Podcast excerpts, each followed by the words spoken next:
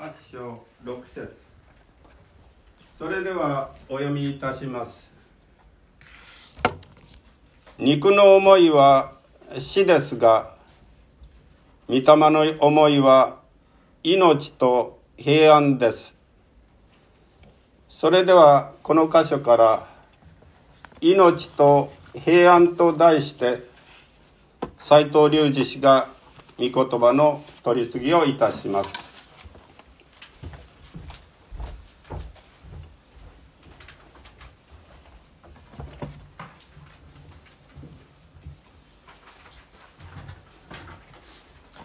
おはようございます。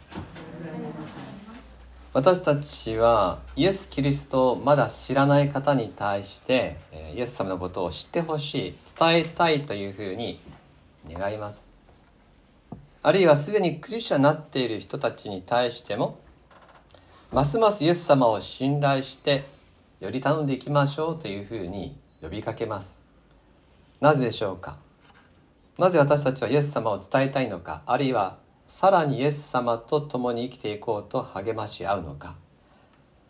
それはイエス様を信じて生きる生涯には命と平安があるからです。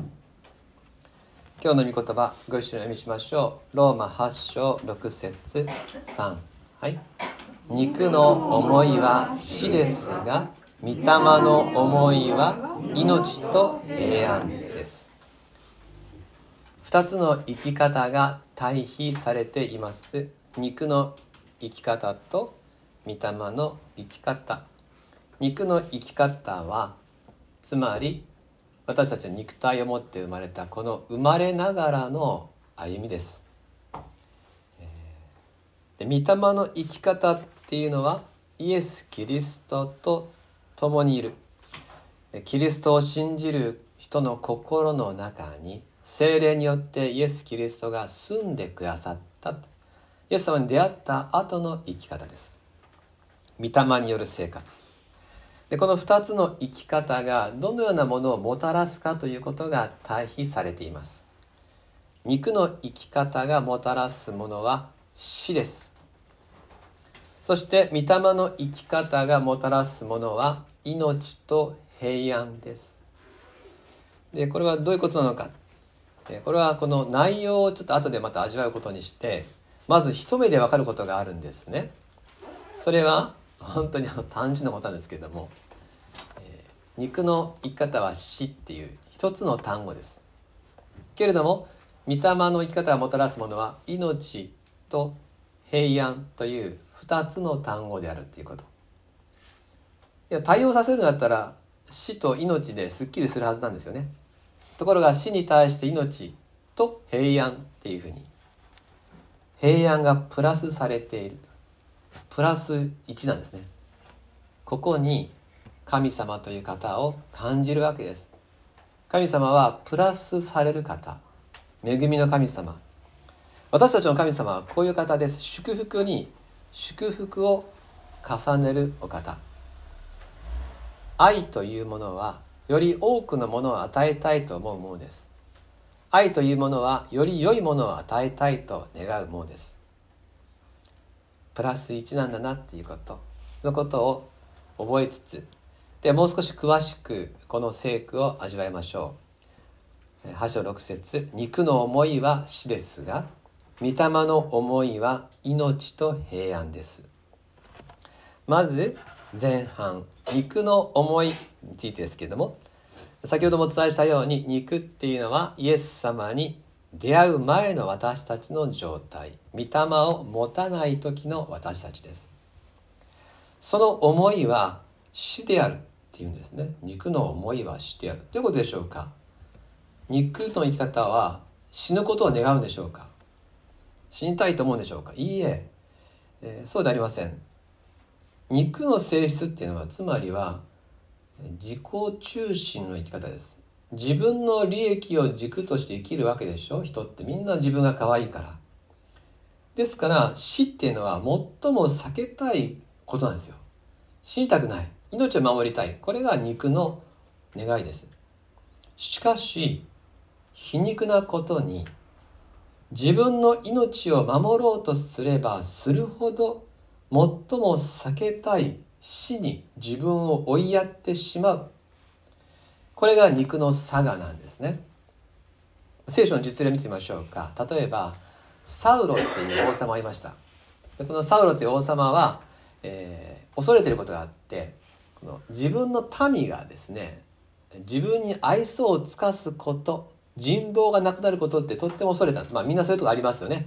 人が私から離れてったらどうしよう。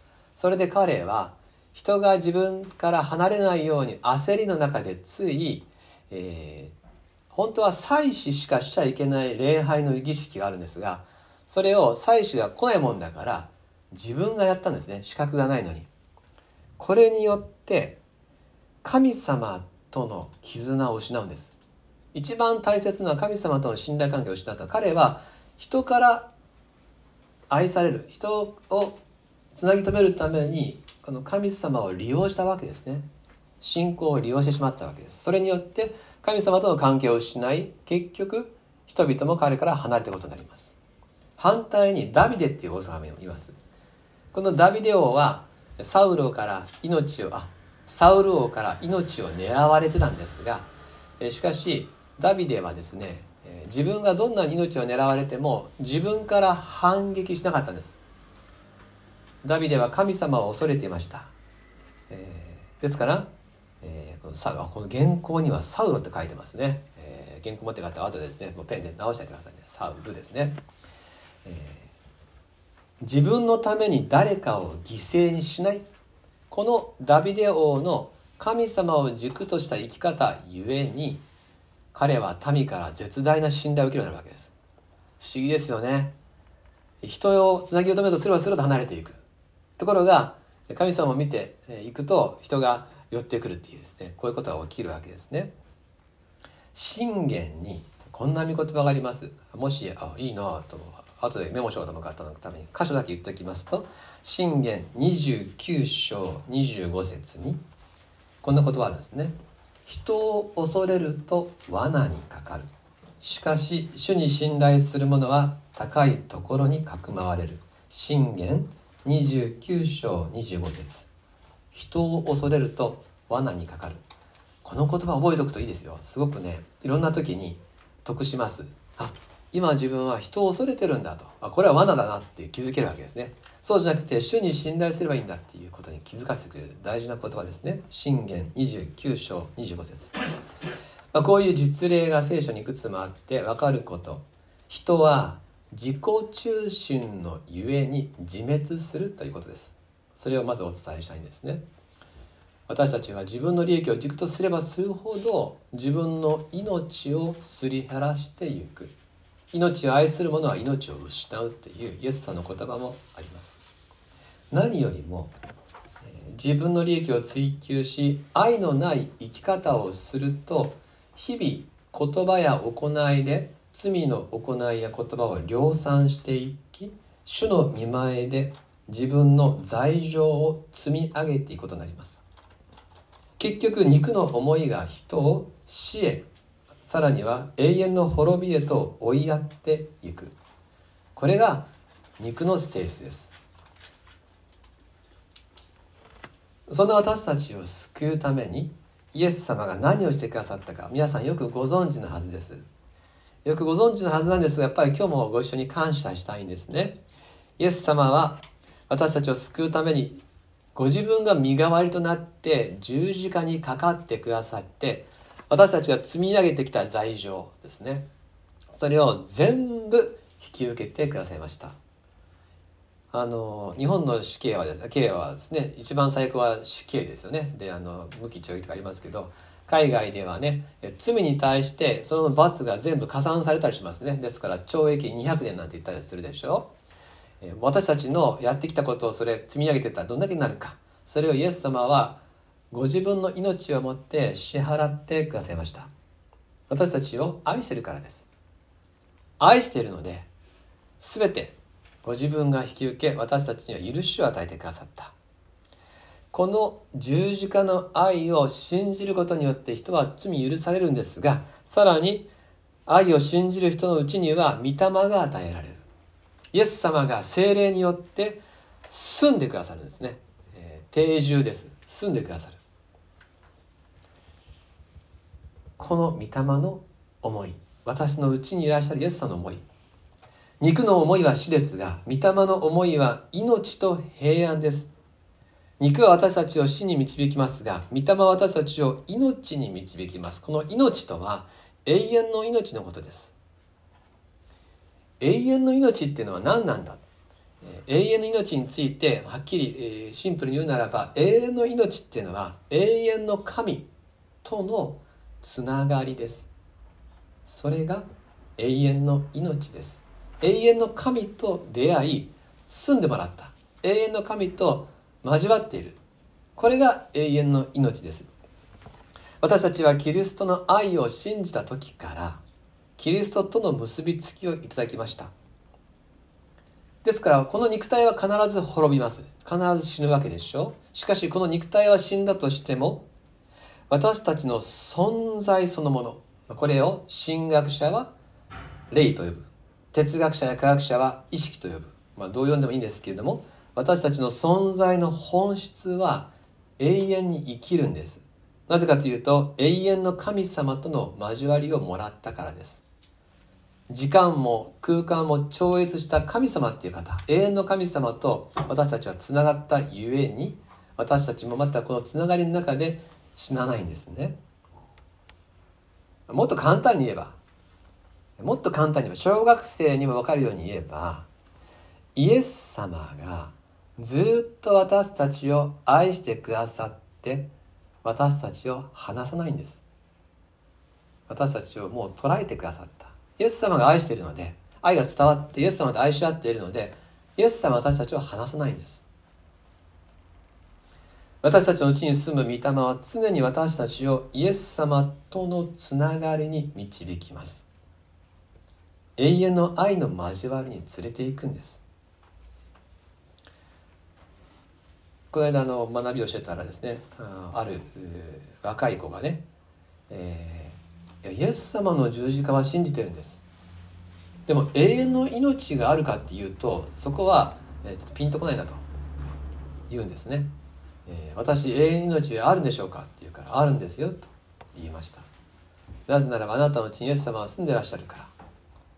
私本当に住んでるんだろうかってね、一度教会から離れた、もう神様との生活をやめたことがある、そんな自分なのに、それでも私は永遠の命を持っていると言えるんでしょうかっていうことだったんですね。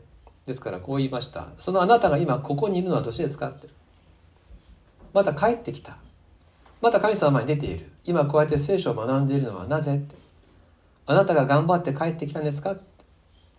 そうじゃない、やっぱり帰りたくなって気づいたら帰ってこれていたってこと。それはあなたのうちにイエス・キリストがいて、愛で捉えて離さないからここにいるんないですかって言った時に、分かりましたって。その通りです。いかがでしょうか。皆様がここにいらっしゃるっていう事実、それは皆様が類いまれな強い方だからでしょうか。それとも類いまれな強い愛でイエス様が皆様を捉えているからでしょうか。イエス・キリストの十字架を信じたということは、そのまま永遠の命を持っているということです。これについては聖書がはっきり言っているので、開きたい箇所があります。ヨハネの手紙第1、5章です。第1ヨハネ5章12節13節。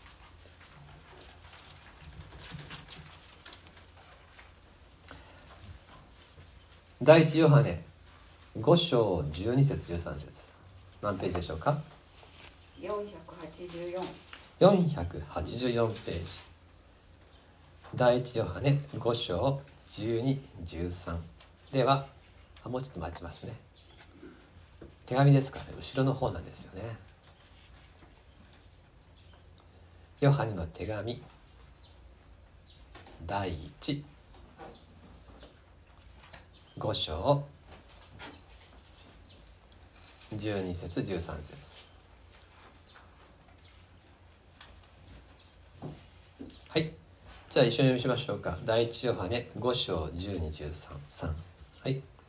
御子を持つ者は命を持っており、神の御子を持たない者は命を持っていません。神の御子の名を信じているあなた方にこれらのことを書いたのは、永遠の命を持っていることをあなた方に分からせるためです。神の御子を信じている人は永遠の命を持っている。御子を持つ者は命を持つ者。イエス様が私たちを愛されたんです。そして永遠に愛付けがされるんです。それが永遠の命です。この永遠の命をあなたから取り去ることができる人はいません。なぜならばイエス・キリストの愛から私たちを引き離すことができる人はいないからです。キリストが私たちを愛されました。それを止めることはできない以上、私たちのうちに働く永遠の命を取り去ることも誰もできません。心にキリストをお迎えしたときに勝負はついたんです。聖書がそう言っています。さて、御霊の恵みはプラス1だと言いました。肉の思いは死ですが、御霊の思いは命と平安です。私たちは滅びるところから永遠の命に移された、死から命に移されただけではなく、御霊は私たちにさらに平安をもたらします。ではこの平安の正体は何でしょうか。この平安の正体は愛です。肉の生き方をしているときは愛がなく自己中心の生き方でした。しかしイエス・キリストと共に生きると愛が育ちます。この愛が私たちに平安を与えます。逆に言うとですね、なぜ人は不安になるのか、それは愛がないからです。神様と愛し合っているとですね、この希望があるわけですから不安にはならないんですけど、これはですね、第一ヨハネ、今開いてますからおそらく3章の14節ですね。第一ヨハネ3章14節。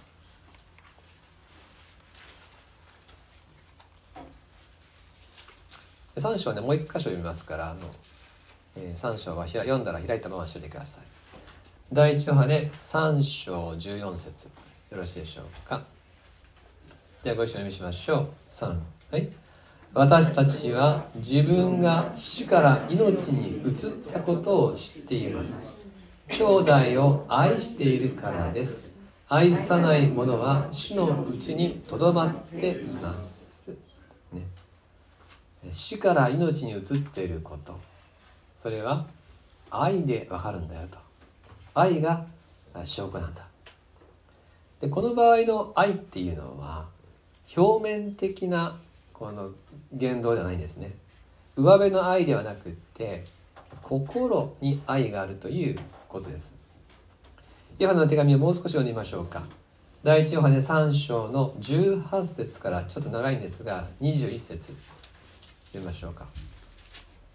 第一ヨハネ3章の18から21。ノラがずっとあそこでドアのノブを持ってるので、その椅子を多分ドアの方に当ててあげれば、はい、では第一ヨハネ3章の18から21で締めましょう。3、はい、子供たち、私たちは言葉や口先だけではなく行いと真実をもって愛しましょう。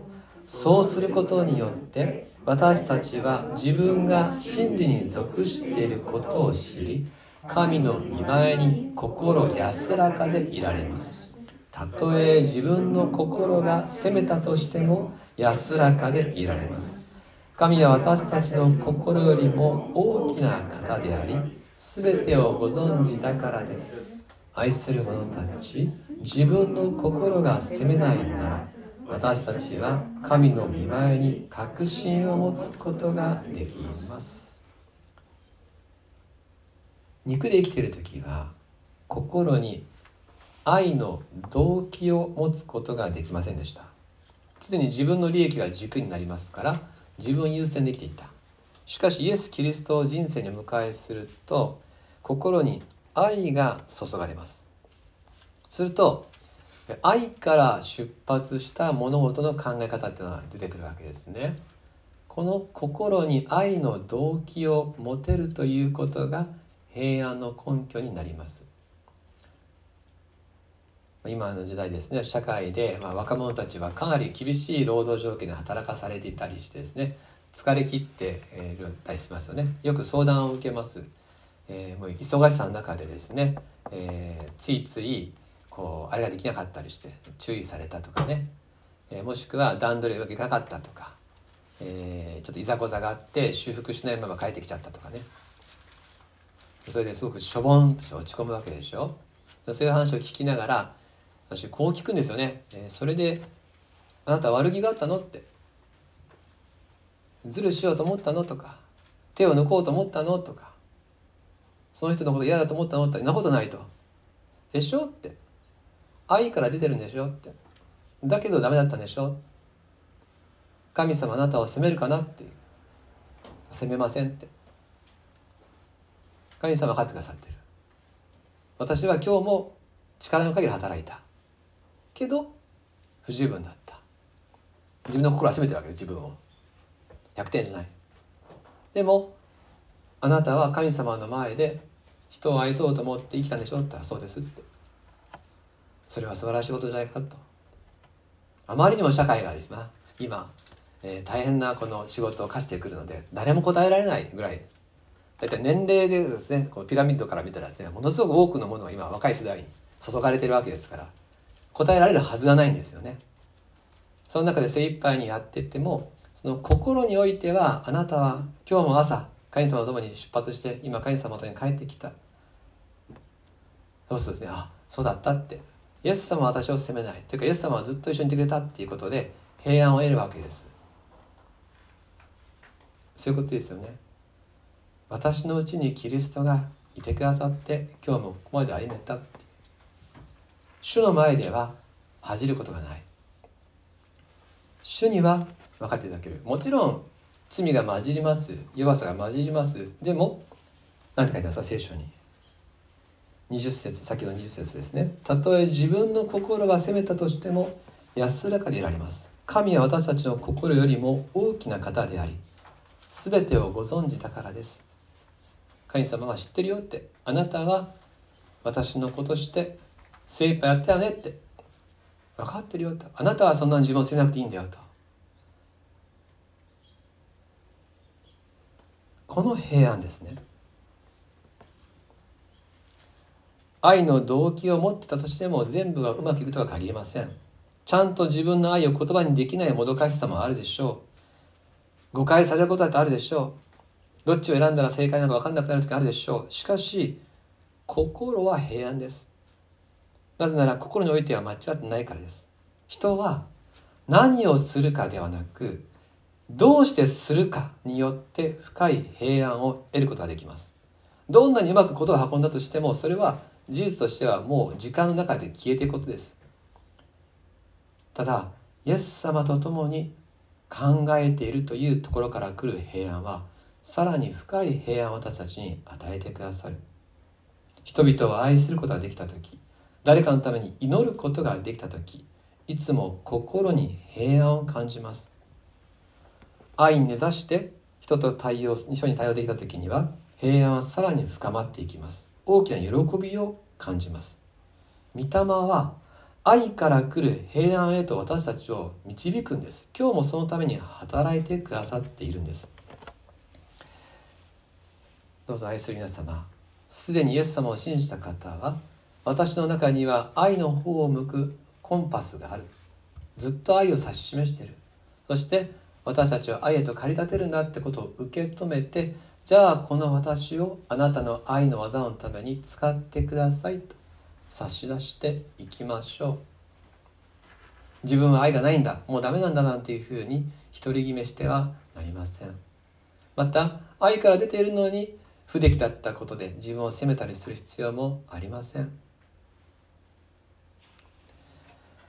私たちの心から愛の泉がなくなることはありません。ずっと私たちは愛の力をいただきながら歩むことができます。もしも人への愛が不足するならば、それは神様との時間を増やすだけのことです。よろしいでしょうか。その時間を減らしてまで人を愛することはできません。そうじゃなくてアウトプットですね。自分から出していくためにはインプット受けなくちゃいけないわけでしょ。神様から豊かに受ければ必ず私たちはまた愛に満たされて出ていくことができます。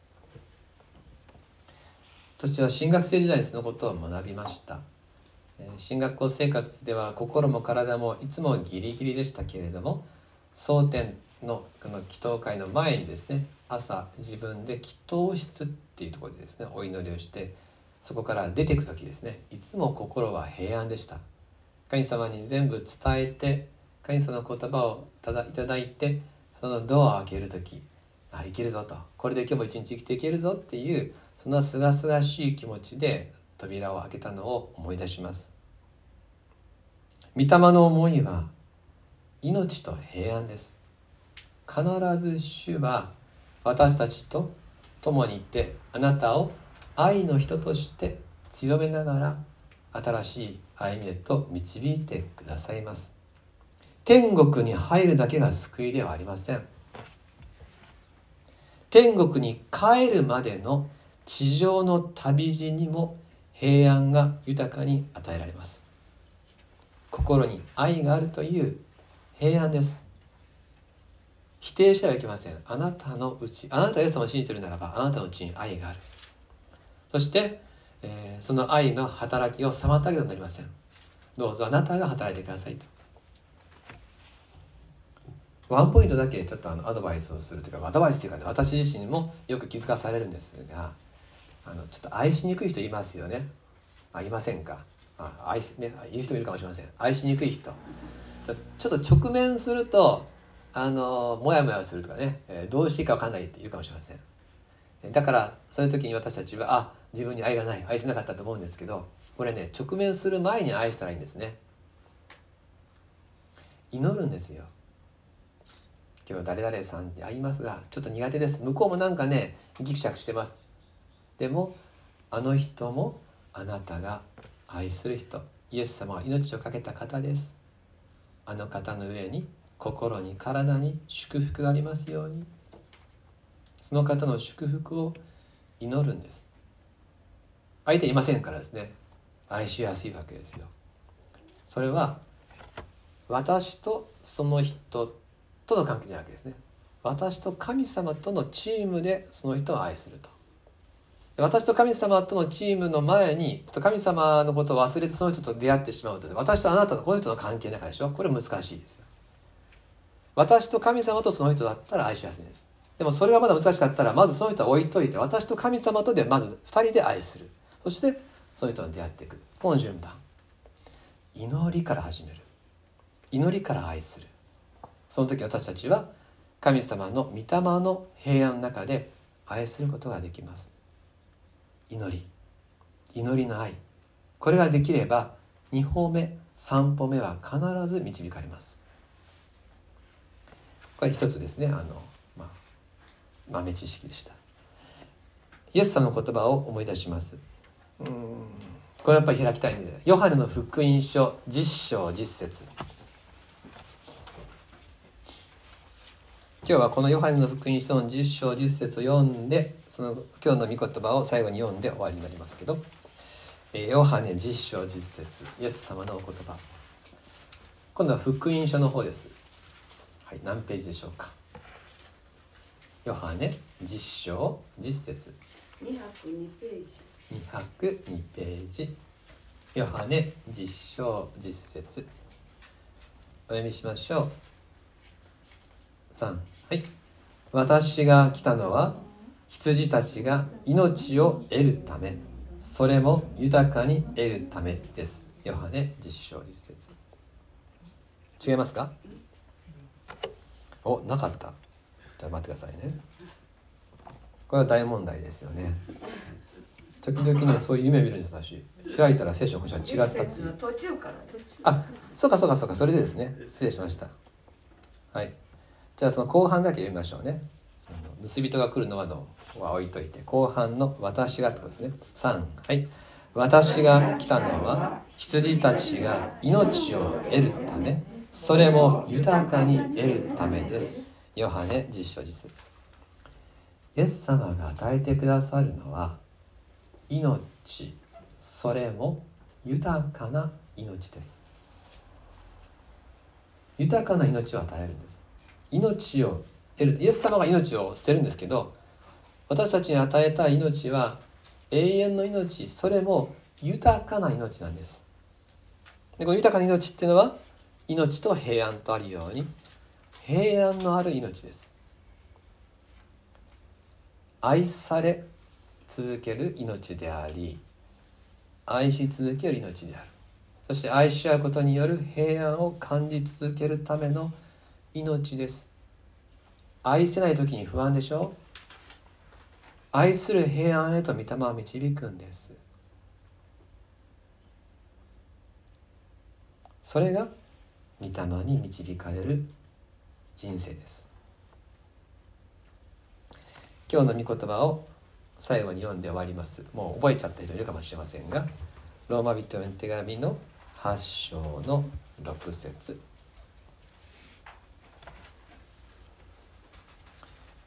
ローマ8章6節3、はい、肉の思いは死ですが、御霊の思いは命と平安です。人がイエス様を信じるべきである理由、イエス様を信じた私たちにますますこの方に信頼していこうと聖書が教える理由、それはそこに命と平安があるからです。お祈りします。この希望は失望に終わることがありません。なぜなら私たちに与えられた聖霊によって神の愛が私たちの心に注がれているからです。天のお父様、皆をあがめます。あなたの前に身を置くとき、いつも愛と平安をいただけます。かつては希望も平安もありませんでした。しかしイエス・キリストの愛によってあなたの子供にしていただきました。ご自分の子供たちを惜しむことなく愛してくださるあなたと、そうですしよう、あなたと新しい習慣に出ていけることを感謝します。ついてきなさい。そうおっしゃってくださることを感謝します。心してついていきたいです。よろしくお願いいたします。救い主イエスキリストの名によって祈ります。アーメン。